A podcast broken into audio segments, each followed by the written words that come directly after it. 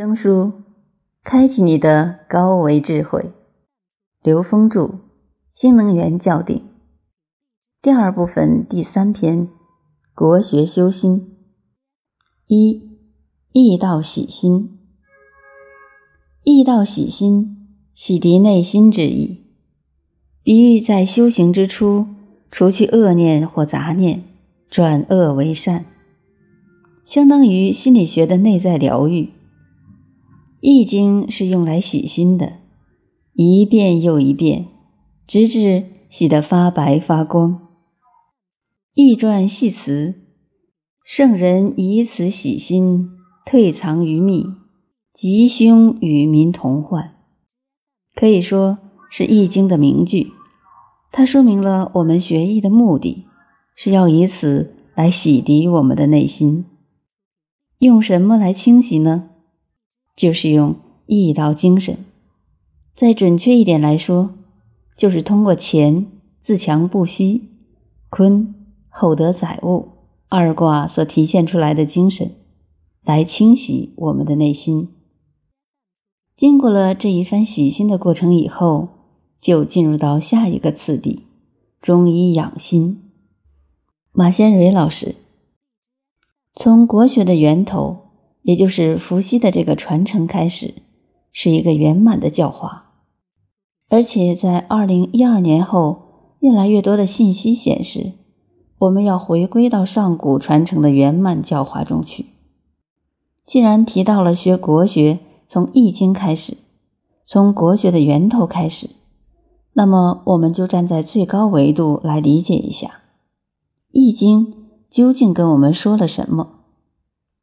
易经其实只给我们说了四个关键词，这是我们替大家梳理易经的时候得出来的。易道洗心，易道是用来洗心的。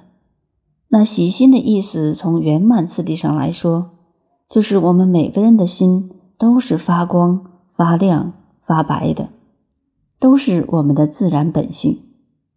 伏羲把这个圆满的传承。高维的智慧在我们这个世间显象，所以他用这八个符号来代表他悟到的宇宙大智慧和为人处事的大谋略。伏羲用八个象形的符号来代表宇宙至高的法则规律，这代表了我们一个秘密的心形。圣人以此洗心，退藏于密，这个密就代表我们的心形。也就是我们内在的一个转化，我们向内来认识自己的这颗心。伏羲用的什么方法呢？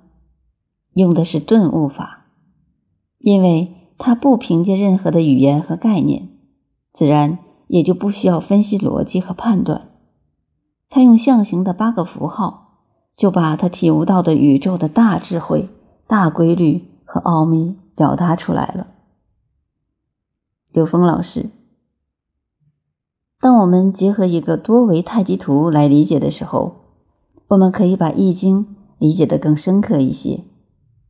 我现在画了一个太极图，先画一个圆，然后里边一个 S，然后再接着画一个圆，里边一个 S，再接着画一个圆，里边一个 S，我可以无穷无尽的画下去。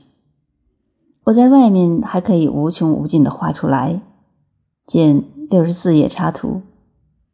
这就告诉我们在多维空间，每一维空间的能量分布都符合两仪四象八卦的这种分解，都会成不同层次的象。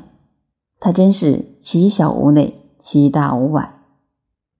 所以，这样我们去理解易经的时候。